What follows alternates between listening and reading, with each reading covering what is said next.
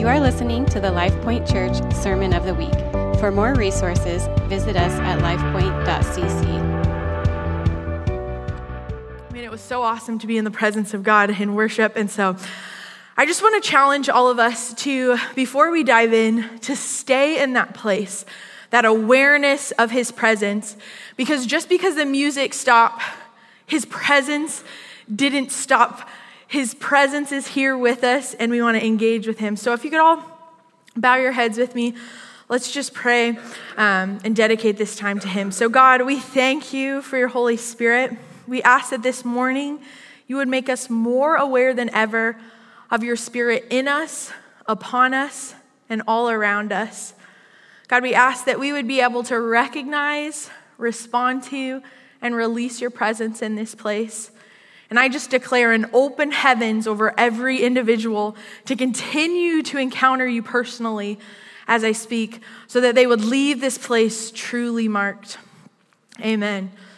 So a couple of months ago, I actually decided to do a word study on the term presence in Hebrew.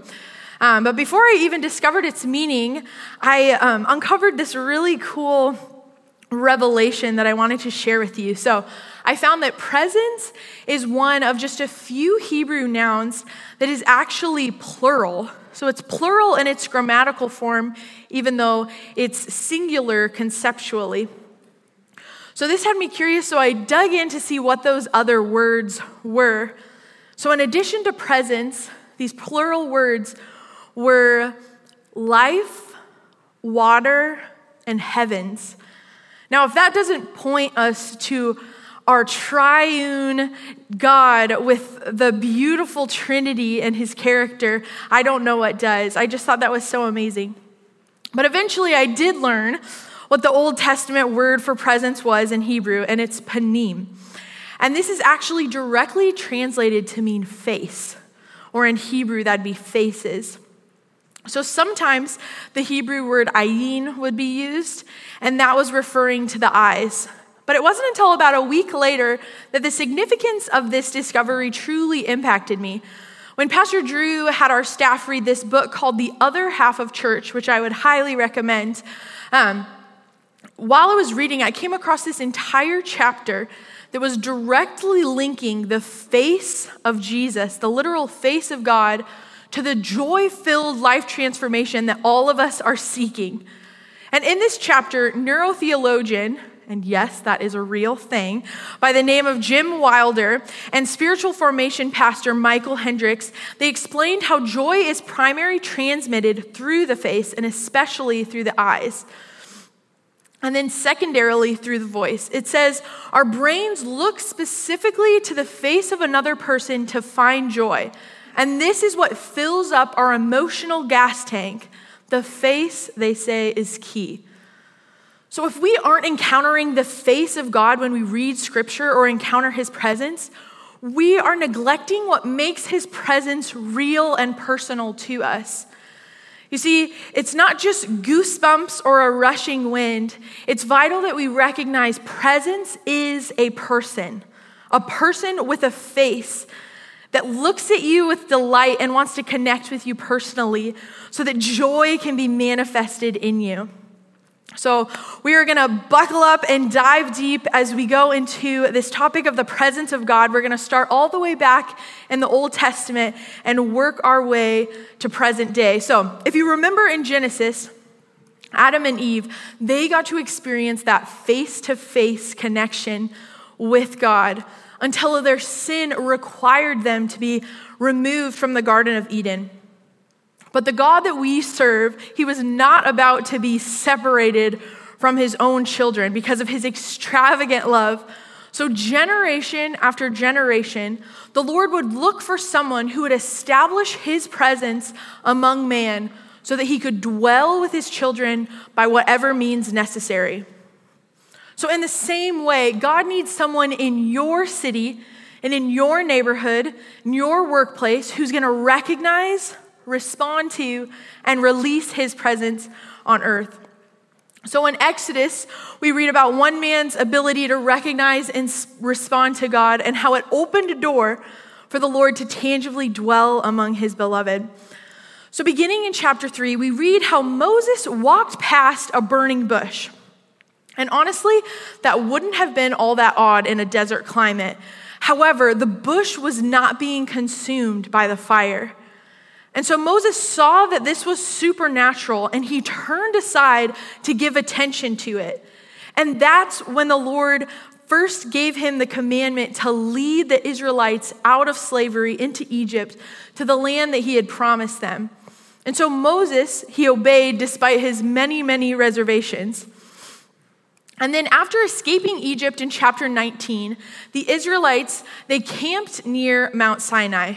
And the Lord had that face-to-face encounter, and he spoke to Moses on the mountain, making his covenant with Israel. And then in chapter 25, it says, "The Lord said to Moses, 'Tell the Israelites to bring me an offering. You are to receive an offering for me from everyone whose heart prompts them to give.'" And you can put this on the screen. So he goes on to describe the specific offerings that he desired from them. And then in verse 8, he says, "Then have them make a sanctuary for me, and I will dwell among them.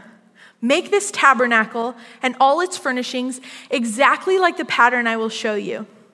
And then in chapter 40, Moses sets up the tabernacle and brought the Ark of the Covenant, which actually housed the presence of the living God. He brought it into it, and it says, "The glory of the Lord filled the tabernacle." You see, the tabernacle of Moses represented God with us. It gave, in the Old Testament, this picture of Jesus as Emmanuel, and every piece of furniture spoke of something about the coming Messiah. And a few years ago, Carrie Houck, who, if you haven't met her, you should. She's amazing. She taught a class on the tabernacle here, and it was the first time that I began to discover just how rich the significance of every single detail truly was. I'll just give you one taste, and then I encourage you to look these things up for yourself. But in rabbinical tradition, it refers to the entrance of the outer court of the tabernacle as the way. And then the second portion of the tabernacle is the holy place. And the entrance to this section is called the truth. And then the entrance into the Holy of Holies, by this point you could probably have guessed, is called the life. So when Jesus said in John chapter 14, verse 6, that "I am the way and the truth and the life, and no one comes to the Father except through me," he was pointing his Jewish audience to this revelation that the tabernacle represented and symbolized him, and that the Ark of the Covenant that it housed was the Spirit of God that dwelt inside him, and there was no other door by which we could enter into eternal life. Now, fast forward some 400 years when David becomes king, and we know David was a worshiper at heart, and he wanted to bring the Ark of the Covenant out of obscurity and back into prominence and into Jerusalem so that he could provide a central place of worship for all of Israel. Now, the Ark was transported on this beautiful new cart, and it was brought out of the house of Abinadab towards Jerusalem. And although David had great motives in doing this, he had actually not familiarized himself with the scriptures that detailed how the Ark of the Covenant was meant to be handled and transported. So according to God's word, the Ark of the presence of God, listen carefully, the presence of God was originally designed to be carried by man, specifically carried by a royal priesthood. I hope you're catching the symbolism here. So now, these men probably thought that God would be so pleased with their fancy new cart, but they became painfully aware of the fact that the presence of God was not being handled properly. When the ark began to fall, a man by the name of Uzzah, he reached out his hand to steady the ark and was immediately struck dead, which in Numbers chapter 4, verse 15, God warns them that this would be the case of anyone who touched the ark. Now, David himself was actually very angry about what happened to Uzzah and very confused, and he reacted in fear. So rather than continuing to bring the Ark of the Covenant all the way to the city of David, he actually took it aside to this house of Obed-Edom. Now, as much as we want to skip these passages that sometimes cause us discomfort, We have to seek to understand what God is truly teaching us through them. Because here we can learn such a valuable lesson on how the presence of God is supposed to be revered. And it should also allow our hearts to be filled with such immense gratitude that Jesus bore the consequences for our sin, that once again we can meet face to face with a holy and righteous, sinless God without these types of repercussions. Now, it wasn't until later that David discovered the laws of transporting the ark in God's word, and it was then that he finally understood why his first attempt was such a failure. So later, when he gets word that the house of Obed-Edom has been extravagantly blessed by God, he's ready to bring the ark all the way back to the city of David. So he does, and he brings the ark the proper manner this time, with the Levitical priests carrying it upon their shoulders using those designated handles. And when it arrived, you guys probably know this story, David made sacrifices and he began to dance before the Lord with all of his might. And his wife did not appreciate his extravagant worship, if you remembered, but he responded by saying, "I will become even more undignified than this." And then we read in 2 Samuel chapter 7, you can put it on the screen, and David said to Nathan the prophet, "See now, I dwell in a house of cedar, but the ark of God dwells in a tent." And Nathan said to the king, "Go, do all that is in your heart, for the Lord is with you." And then next verse, David explains in 1 Chronicles 28, 2-3, that he had it in his heart to build a house of rest for the Ark of the Covenant of the Lord, like he described. And he made preparations for the building. But God said to him, "You may not build a house for my name, for you are a man of war and have shed blood." But thankfully, in 1 Chronicles 22, 9-10, God assures David, "Behold, a son will be born to you, and he shall be a man of rest. And I will give him rest from all his enemies on every side. His name shall be Solomon. I will give peace and quiet to Israel in his days, and he shall build a house for my name." So after David's death, Solomon takes the throne and he goes on to build this beautiful temple according to the specific plans and funds that he was given from his father. And he completes the temple in approximately 986 BC. And then we read in 1 Kings 9 how God warns Solomon after the temple is finished that if he or his children turn away from the Lord and start serving other gods, then this beautiful temple, it will become nothing but a heap of ruins. And sadly, we see in 1 Kings 11 how Solomon does in fact turn away from God later in his life. And in 2 Kings 25, the word of the Lord does come to pass, and Nebuchadnezzar eventually destroys that beautiful temple of Solomon in 586 BC.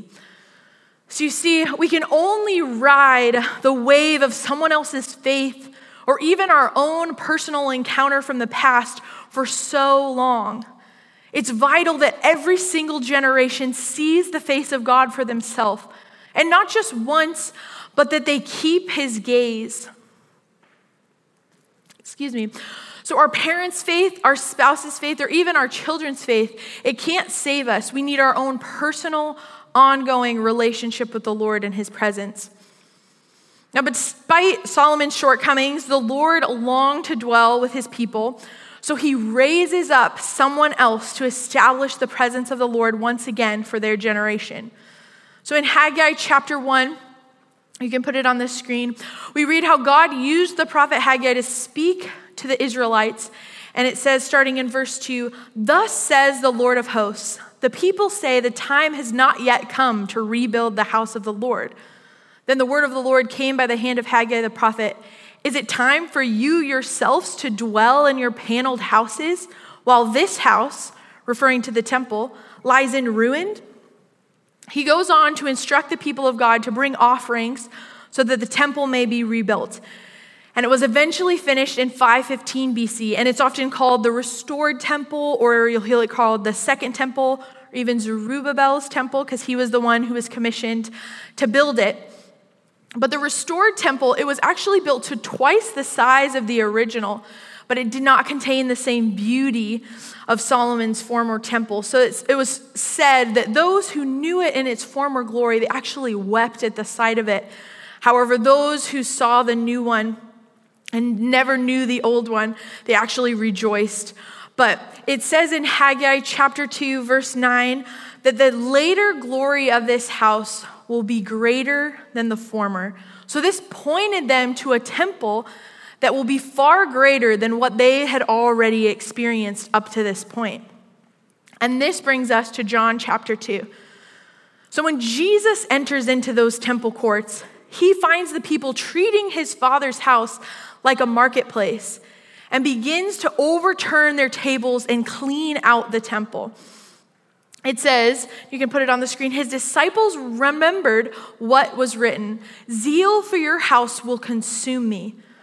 So the Jews said to him, "What sign do you show us for doing these things?" Jesus answered them, "Destroy this temple, and in 3 days I will raise it up." The Jews then said, "It's taken 46 years to build this temple, and you'll raise it up in 3 days." But he, it says, was speaking about the temple of his body.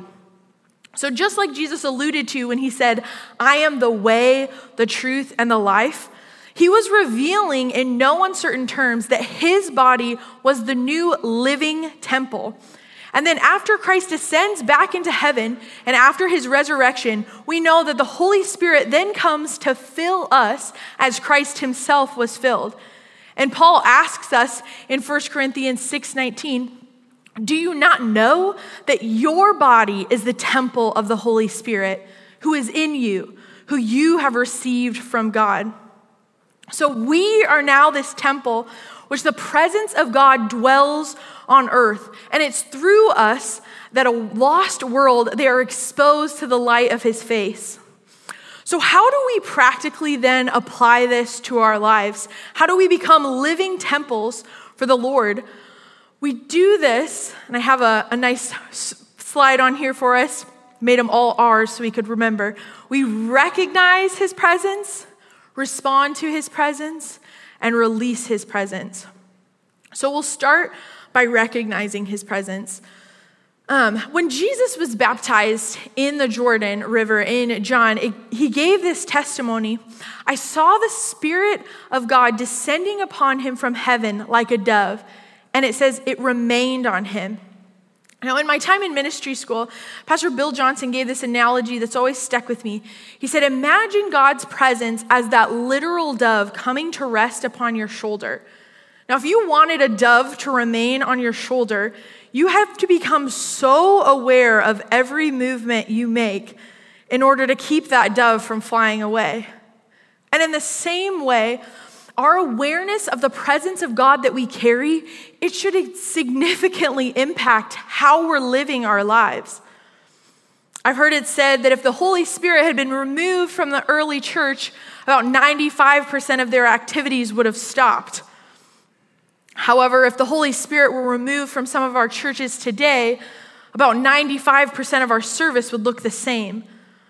Because instead of encamping around the presence of God, we find ourselves often camping around a sermon or a program or a flashy musical performance. And thankfully, I do not believe that that is the case here. And I do believe that there is an awakening happening in the Western churches right now. But even if we are coming here every Sunday and we're encamping around the presence of the Lord truly, Psalm 27, verse 4, you can put that on the screen. It says, "One thing I ask of the Lord, this is what I seek, that I may dwell in the house of the Lord all the days of my life, to gaze upon the beauty of the Lord and to seek him in his temple." So if you read that, it doesn't say visit the house of the Lord. It says dwell. Today, so many of us settle for these weekly visits in the presence of the Lord when God wants us to dwell in his presence all the days of our life. And it's in this place of abiding in his presence that we truly are transformed in his likeness. So how then do we recognize and remain in God's presence? The biggest thing is we remove these other distractions and we simply acknowledge him Say, hello, Holy Spirit. Through worship and thanksgiving, just delighting yourself in him. Through soaking and listening. And by asking him questions about what he's doing right now or what he wants to do in this moment. By reading and listening to his holy word. So I have an example for you of the time when I was learning to recognize his presence. So I was in my dorm room in college and I was studying with a friend, and all of a sudden I got this terrible pain in the back of my head out of nowhere, and I never get headaches. That wasn't common for me at all.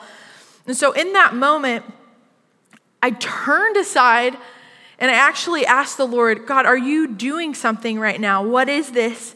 And I felt like the Lord tell me it was a word of knowledge. So I asked my friend, do you happen to have a headache? She says, yes, actually. And I pointed right in my head where it was hurting. And I was like, is it right here? She said, yes. So we prayed, and immediately the pain left both of us and we praised God.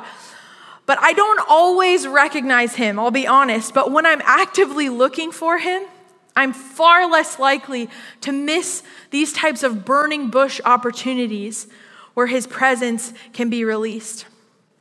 Next is we need to respond to his presence. So it's not enough to simply recognize that it's him. We have to respond to it as well.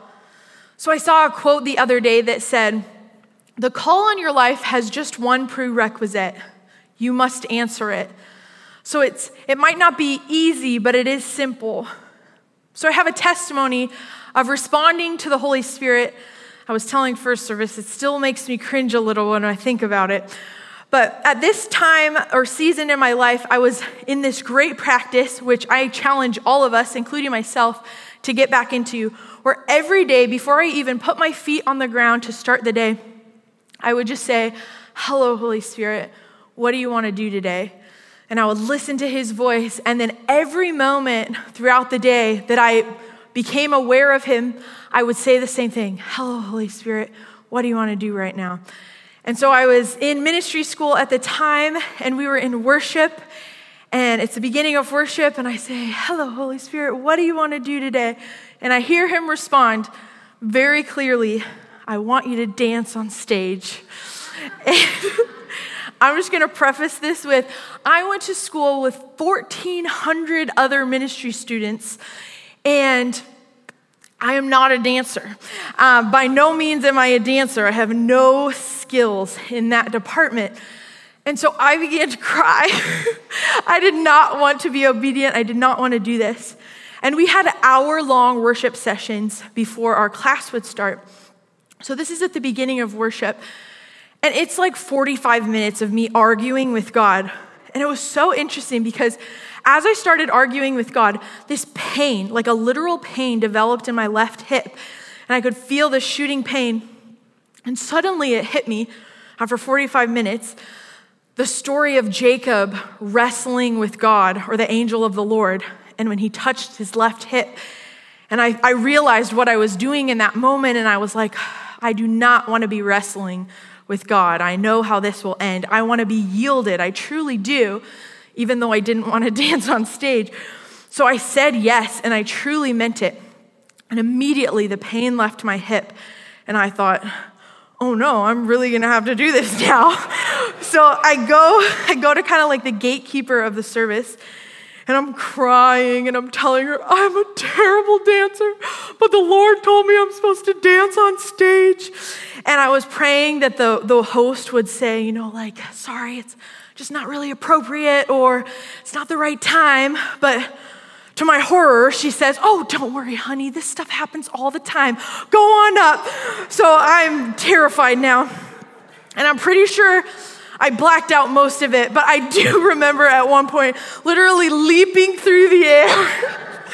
And it was definitely more of David's undignified style that I was going for, and not so much the graceful.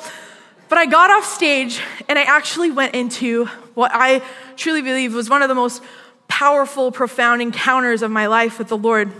And I had no idea that the bondage in my life of the fear of man was so strong, and that's what the Holy Spirit was working on.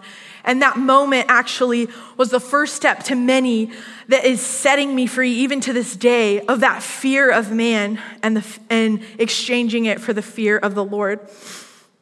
So there's so much power in simple obedience to the Spirit's promptings.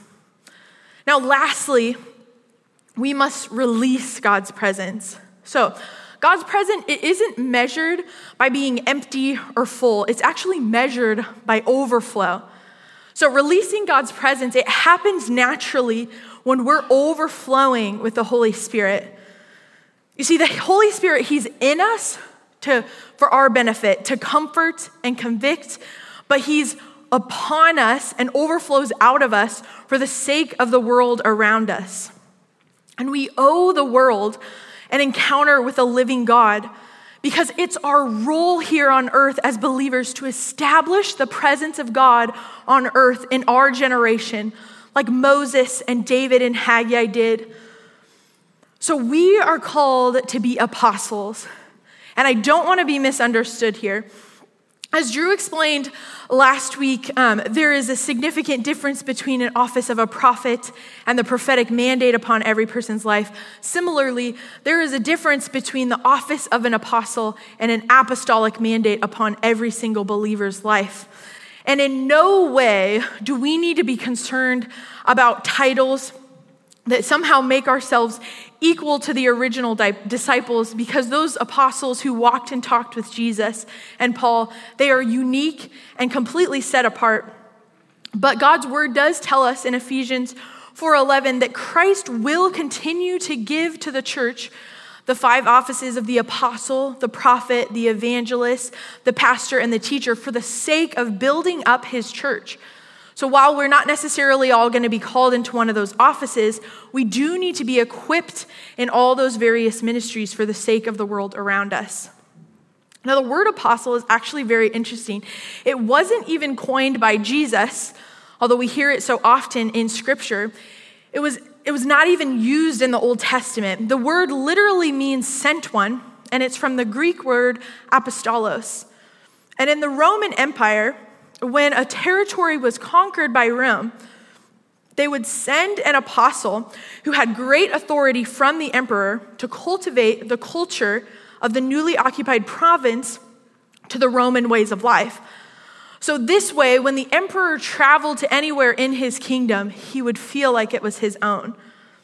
So now, as present-day apostles, we need to be establishing the presence of God under Christ's authority in places that are not in alignment with the values or practices of the kingdom of heaven. We're called to make it feel like home for our King. So some of the ways in Scripture that we find to release his presence are simply through these ways. These are just some examples. There's so many more, but the spoken word is such a powerful way. So Jesus only said what he heard the Father saying, and it was through the spoken word that the entire world was created. So it was creative in nature, and it releases the presence of God to change and influence the world around us. So we need to be people who are praying and declaring Scripture, that we are sharing words of knowledge and prophetic words, that we're seeking what the Lord is saying and being obedient to share it with others. Another example is an act of faith. So this is actually putting physical obedience to what God is calling us to. So an example of this, I was once seated next to a woman at a healing conference who was in a wheelchair for 12 years. So I was very intimidated because we were kind of the ministry team. But we all started praying for her, and nothing was really happening or taking place necessarily. And then this individual, says boldly, "I feel like the Lord wants you to try to step out of your chair." And as she begins to do that, strength it comes to both of her legs, and she starts walking on her own for the first time in 12 years. So we were praising God and worshiping him, but it was that act. She had to put her faith to action in order to have that spiritual release. And similarly, a prophetic act is also a way that we can release his presence through obedience. So a prophetic act is different only in that the desired result that you're seeking isn't always directly related to what God is calling you to do. So an example of this, there was one night I was dead asleep and I'm woken up by the Lord, and I felt like he told me, this is so odd, I felt like he told me to get out of bed and jump and spin 3 times. You guys probably think I'm crazy at this point, but I was like, what are you talking about, Lord? But I just felt so strongly that I needed to be obedient. So I get out of bed and I was like, something awesome better happen if I do this. And so I jump and spin 3 times, nothing happens. So I go back to bed and I was a little embarrassed, but I was like, well, at least I was obedient. And then the next day, my roommate, she invited a friend over, and she starts sharing her friend about her scoliosis and just how bad it is. And she shows us how she can't even bend to get her arms past her knees. Her back was so badly deformed. So we began to pray over her and just declare healing. And then my friend says, I feel like God is saying you need to do this prophetic act. I feel like you're supposed to jump and spin 3 times. So I didn't even have time to get the words out, but I was like, yes, do this, do that. And so she does. And immediately she goes to test it out, and she put both hands flat on the floor. And we just started weeping and thanking and praising God. Yes, give him a shout. So we're thankful for his presence and how he moves. Also, another example is simply touch. So I know we're all Pentecostal, so the idea of laying hands on someone, there's a purpose to it. God's presence is actually released as we lay hands on one another. The worship team can come join us up here. Another example we have is non-intentional ways that his spirit is actually released. So one time I was actually in my room and I was just soaking in the presence of the Lord. And I had a roommate, not the same roommate, this is a different roommate. She knocked on the door and she was actually not super comfortable with the Holy Spirit, but she did love the Lord, but she had just never been exposed to the Holy Spirit and was really timid. I'm kind of turned off, honestly, by that. But she knocked on my door, opened it, and says, I'm sorry to interrupt, but I just wanted to check on you. It looked like there was smoke coming from out of your door, and I just wanted to make sure you didn't fall asleep, and a candle had fallen over or something. And as she said that, I opened my eyes and became aware that my room was filled with this dense fog as I was just soaking in the glory of his presence. And she said, would it be okay if I laid in here for a little while and prayed with you? And I was like, of course. So she lays down, and she actually went into a vision and had her first encounter with the Lord where she received a prophetic word, and that had never happened to her before. She was so excited. So sometimes we're not even intentionally trying to release the presence of God, but it's just the overflow of our lives as we seek him.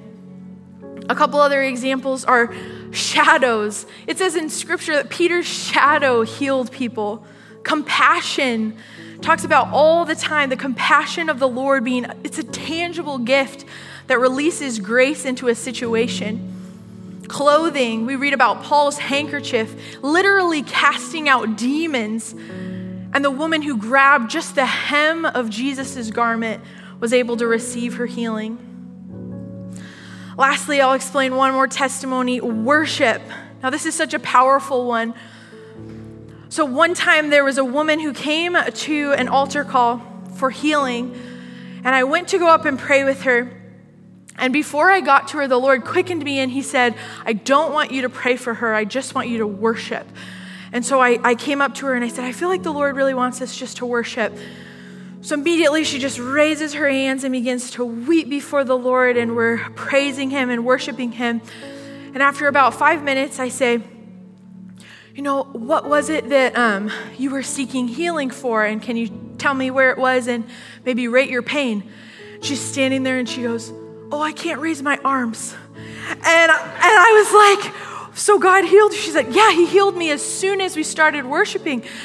So sometimes we don't even intentionally seek out a healing necessarily, but just being in a place of worship, his healing presence is being released. So at this point, I want to call everyone to a response. So if everyone in the room could stand to their feet and get ready to respond to the Lord this morning. So if you're sitting here today and you would say to yourself, I've never even made Jesus the Lord of my life, so how am I supposed to release his spirit or his presence on earth? And the truth is, we can't release his presence if we haven't received him ourselves. So if everyone would close their eyes and just bow their heads this morning, I want to give an invitation for anyone in the room who hasn't already to make Jesus the Lord of your life and to become a living temple for his Holy Spirit to dwell. Or even if you would say in this place, I've actually made that decision before, a long time ago or a while ago, but since then I've turned away from the Lord. And it's time that I want to rebuild or rededicate this living temple to God. I simply want you to raise your hand. I promise I'm not going to call you out or do anything weird. I just want to know who I'm praying with.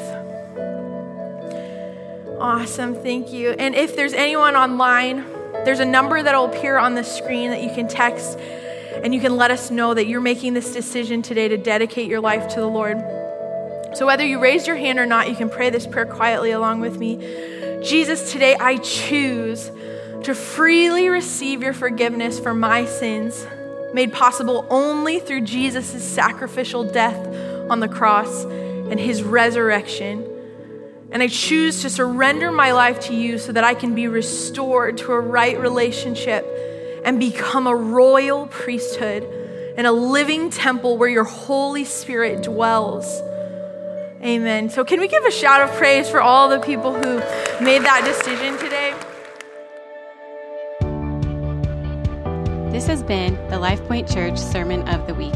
For more resources, visit us at lifepoint.cc.